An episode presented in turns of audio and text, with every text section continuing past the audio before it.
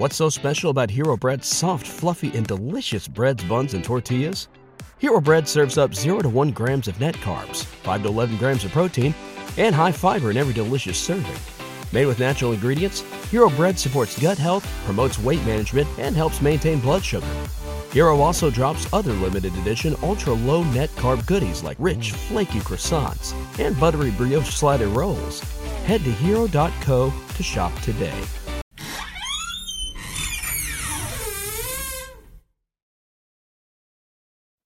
A Vampire Maid by Hume Nisbet. It was the exact kind of abode I had been looking after for weeks, for I was in that condition of mind when absolute remembrance of society was necessary. Become different to, of myself and worried of my kind. Strange unrest was in my blood, a barren diff in my brains. Familiar objects and faces have grown distasteful to me. I wanted to be alone. This is the mood which comes upon very every sensitive and artistic mind. When the possessor had been overworked or living too long in one groove, it is nature's hint for him to seek pastures new, a sign that retreat has become needful. He does not yield. He does not yield. He breaks down, becomes whimsical, hypochondriacal, as well as hypercritical. It always a bad sign when man becomes overcritical and censorious of his own or other people's work, for it means he's losing the vital portions of work, freshness and enthusiasm. If I arrived at the dismal stage of criticism, I hastily packed up my knapsack and taking a drain, train to Westmoreland, again my tramp in search of solitude, bracing air, romantic surroundings. Many places I came upon during that early summer wandering that appeared to have almost the required conditions, yet some pretty drawback, petty drawback prevented me from deciding. Sometimes it's scenery I did not kindly take kindly too. Other places, I took sudden apathies to the landlady or landlord. I felt I would abhor them after a week was spent under their charge. Other places, which meant might have suited me, I could not have, as they did not want a lodger. Fate was driving me to this cottage on the moor. No one can resist destiny. One day I found myself on a wide and pathless moor near the sea. I slept the night before at a small hamlet that was already eight miles in my rear. Since I turned my back upon it, if it, it had I not been any signs of humanity, I was alone with a fair sky above me, a balmy ozone, field wind blowing over stony, heather-clad mounds, and nothing disturbed my meditations.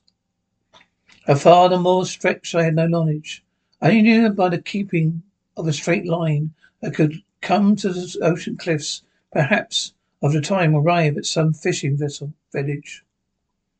I had provisions in my knapsack, and being young did not feel night under stars. I was hearing the delicious summer air, and once more getting back to the vigor and happiness I had lost.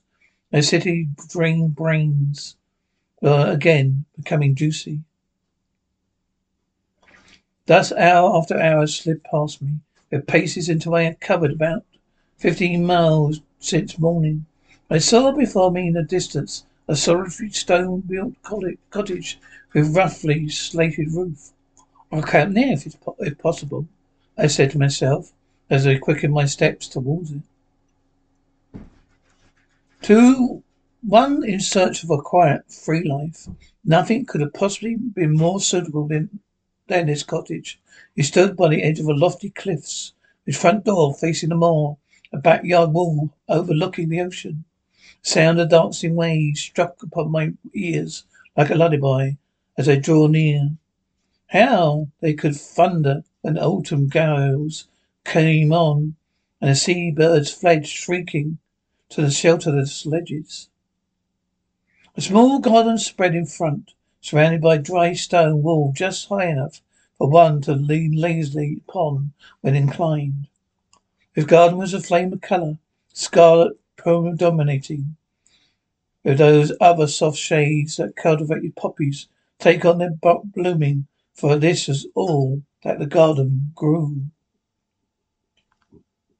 As I approached, taking notice of his singular assortment of poppies and the orderly cleanness of the windows, the front door opened and a woman appeared who impressed me once favourably. And as she allegedly came along the pathway to the gate and drew it back as if to welcome me. She was of middle age, when young, must have been remarkably good looking. She was tall, still shapely, with small, smooth, clear skin, regular features, a calm expression that at once gave me a sensation of rest. To my inquiry, she said she could give me both a sitting and a bedroom, invited me inside to see them. As soon as I looked at her smooth black hair and cool brown eyes, I felt I could not be too particular about the accommodation. For such a landlady, I was sure to find what I was after here. The room surpassed my expectation. Dainty white curtains and bedding with perfume lavender about them. Sitting room homely yet cosy without being crowded. A sigh of infinite relief, I flung down my knapsack and clinched the bargain. She is a widow with one daughter, whom I did not see the first day, as she was unwell and confined to her own room. But on the next day, she was somewhat better than we met. The fare was simple, yet it suited me exactly for the time. Dishes, milk and butter, with homemade scones, fresh eggs and bacon. After hearty tea, I went early to bed in condition of perfect content with my quarters. Yet happy and tired out as I was, I had by no means a comfortable night. Yes, I put down to a strange bed. I felt, cer- I slept certainly, but my sleep was filled with dreams, so that I woke late and unrefreshed. The good walk of the moor, however, restored me. I returned with a fine appetite for breakfast. Certain conditions of mind, with agitating circumstances, were required when a young man could fall in love at first sight, as Shakespeare has shown in Romeo and Juliet. In the city, where many fair faces passed me every hour, I remained like a stoic. Yet no sooner did I enter the cottage before that, after that morning walk, I succumbed instantly after the weird charms of my landlady's daughter. Adeline Bramell. She was somewhat better this morning, able to meet me at breakfast, for we had our meals together while I was their lodger. Adeline was not a beautiful in a strictly classical sense, complexion being too lividly white, expression too set to be quite pleasant at first sight. Yet, her mother had informed me she had been ill for some time, which accounted for that defect. Her features were not regular. Her hair and her eyes seemed too black, with that strangely white skin. Her lips too red for any except the decadent harmonies of an Aubrey Burns Beardsley. Yet my fantastic dreams of the preceding night in my morning walk prepared me to be enthralled by this modern poster-like invalid. Loneliness and more with the singing of the ocean had gripped my heart with wistful longing. Their incongruity, their flaunting and effervescent poppy flowers, dashing the giddy tints in the face of the sober heath, touched me with a shiver as I approached the cottage. Lastly, the weird embodiment of startling contrasts completed my subgradation. She rose from her What's so special about Hero Bread's soft, fluffy, and delicious breads, buns, and tortillas? These ultra low net carb baked goods contain zero sugar, fewer calories, and more protein than the leading brands, and are high in fiber to support gut health. Shop now at hero.co. This is your invitation to a masterclass in engineering and design. Your ticket to go from zero to 60 with the Lexus Performance Line. A feeling this dynamic is invite only. Fortunately, you're invited. Experience the exhilaration of the Lexus Performance line and some of the best offers of the year on select models at the Invitation to Lexus sales event, now through April 1st. experience amazing at your Lexus dealer. Chair as a mother induced her and smiled while she held out her hand. I grasped that soft snowflake. As I did so, a faint thrill tinged over me, rested on my heart, stopping for the moment. Its beating. This contract seemed also to have affected her, as it did me, a clear flush like a white flame lighted up her face, so that it glowed as if an alabaster lamp had been lit. Her black eyes became softer and more humid, humid as our glasses crossed. The scarlet lips grew moist. She was a living woman now, while before she had seemed half a corpse. She permitted a white, slender hand remain in mine longer than most people do at an introduction. Then she slowly withdrew it, still regarding me with steadfast eyes for a second or two afterwards. Tremulous, velvety eyes these were, yet before they were shifted from mine, they appeared to have absorbed all my willpower and made me her abject slave. They looked like deep, dark pools of clear water, yet they filled me with fire and deprived me of strength. I sank into my chair almost as languidly as I'd risen from my bed that morning. Yet I made a good breakfast, although she hardly tasted anything. This strange girl rose, much refreshed by a slight glow of colour on her cheeks, which improved so her so greatly. She appeared younger and almost beautiful. I come here seeking solitude, but since I've seen Anna Dean, it seemed as if I come for her only. She not only li- very lively, she not very lively indeed. Thinking back, I cannot recall any spontaneous remarks of hers. She answered my questions by monosyllable syllables. They have been lead, lead in words, yet she is ins, insinuating, insinuating and appeared to lead my thoughts in her direction, to speak to me with her eyes. I cannot describe her minutely. I know, only know, from the first glance, the touch she gave me. I was bewitched. I could only think of nothing else. His rapid, distracting, and devouring infatuation that possessed me all day long. I followed her about like a dog. Every night I dreamed about that, what, that white glowing face, her steadfast black eyes, her moist lips, scarlet lips.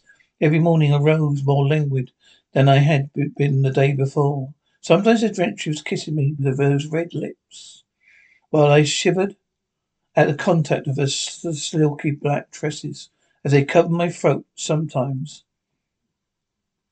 That we were floating in the air, her arms about me, her long hair enveloping us, both like an inky cloud, while I am lay pine, and helpless. She went with me after breakfast on the, that first day to the mall. Came, before we came back, I had spoken my love and received her asset. I held her in my arms and had taken her kisses in answer to mine, nor did I f- think it strange that this had happened so quickly. She was mine, or rather, I was hers. Without pause, I told it, it her it was fate, and it had that had sent me to her. But I had no doubts about my love. She replied, I had restored her to life. Acting upon Adeline's advice, also from natural shyness. I did not inform my mother how quickly matters had progressed between us. Yet although we both acted as so complexly possible, I had no doubt Miss Brunel could see how engrossed we were in each other. Lovers are not unlike ostriches in their modes concealment. Is not afraid of asking Miss Brunel for a daughter, for she already showed her partially towards me and bestowed upon me some confidences regarding our own position in life. Therefore knew that, so far as social position was concerned, there could be no real objection to our marriage. They lived in this lonely spot for the sake of their health. Kept no servant because they could not get away to take service so far away. Because they could not get any to take service so far away from the other humanity. My coming had been opportune and we welcome yet both to both mother and daughter. For a week of decorum, however, I resolved to delay my confession for a week or two and trust to some favourable opportunity of doing it discreetly. Meantime, Dean and I passed our time in a thoroughly idle and lotus-eating style. Every night I retired to bed meditating, starting work next day. Each morning I rose languid from those disturbing dreams, with no thought of anything outside my love. She grew stronger every day. I appeared to be taking her place as an invalid, yet it was more frequently fanatically in love than ever, only happy when with her. So she was my lone star, my only joy, my life. We did not go great distances, for I did I liked best to lie on the dry heath watch her glowing face and in, intense eyes while I listened to the surging of the distant waves. Was love made me lazy. I thought for no unless a man has all he all he longs for beside him, he's apt to copy domestic cat and ba- bask in the sunshine.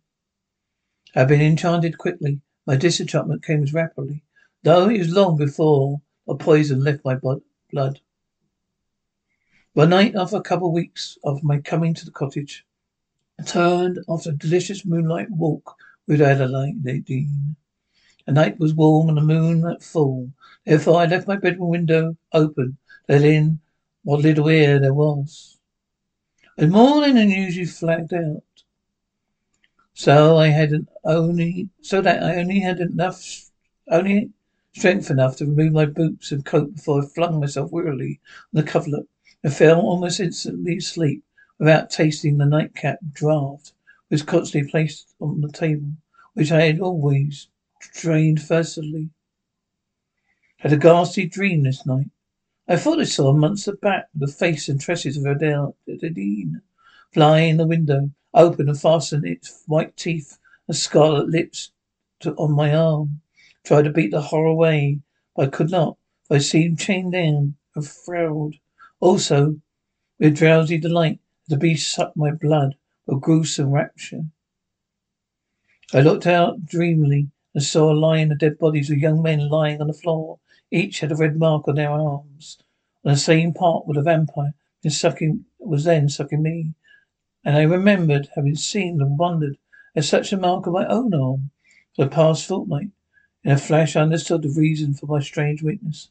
At the same moment a sudden prick of pain aroused me from my drow- dreamy pleasure. The vampire eagerness had bitten me a little too deeply At night, unaware, I had not tasted the drug draught. As I woke, I saw her fully revealed by the moonlight, midnight moon, her black tresses flowing loosely, her red lips glued to my arm. With a shriek of horror, dashed her backwards, getting one last glimpse of her savage eyes, glowing white face, and blood-stained red lips. When I rushed out in the night, moved on by my fear and hatred, nor did I pause in my mad flight until I was left miles between me and that cursed cottage on the moor. At Parker, our purpose is simple. We want to make the world a better place by working more efficiently, by using more sustainable practices, by developing better technologies. We keep moving forward. With each new idea, innovation, and partnership, we're one step closer to fulfilling our purpose every single day. To find out more, visit parker.com/purpose. Parker, engineering your success. What's so special about Hero Bread's soft, fluffy, and delicious breads, buns, and tortillas? These ultra low net carb baked goods contain zero sugar, fewer calories, and more protein than the leading brands, and are high in fiber to support gut health. Shop now at hero.co.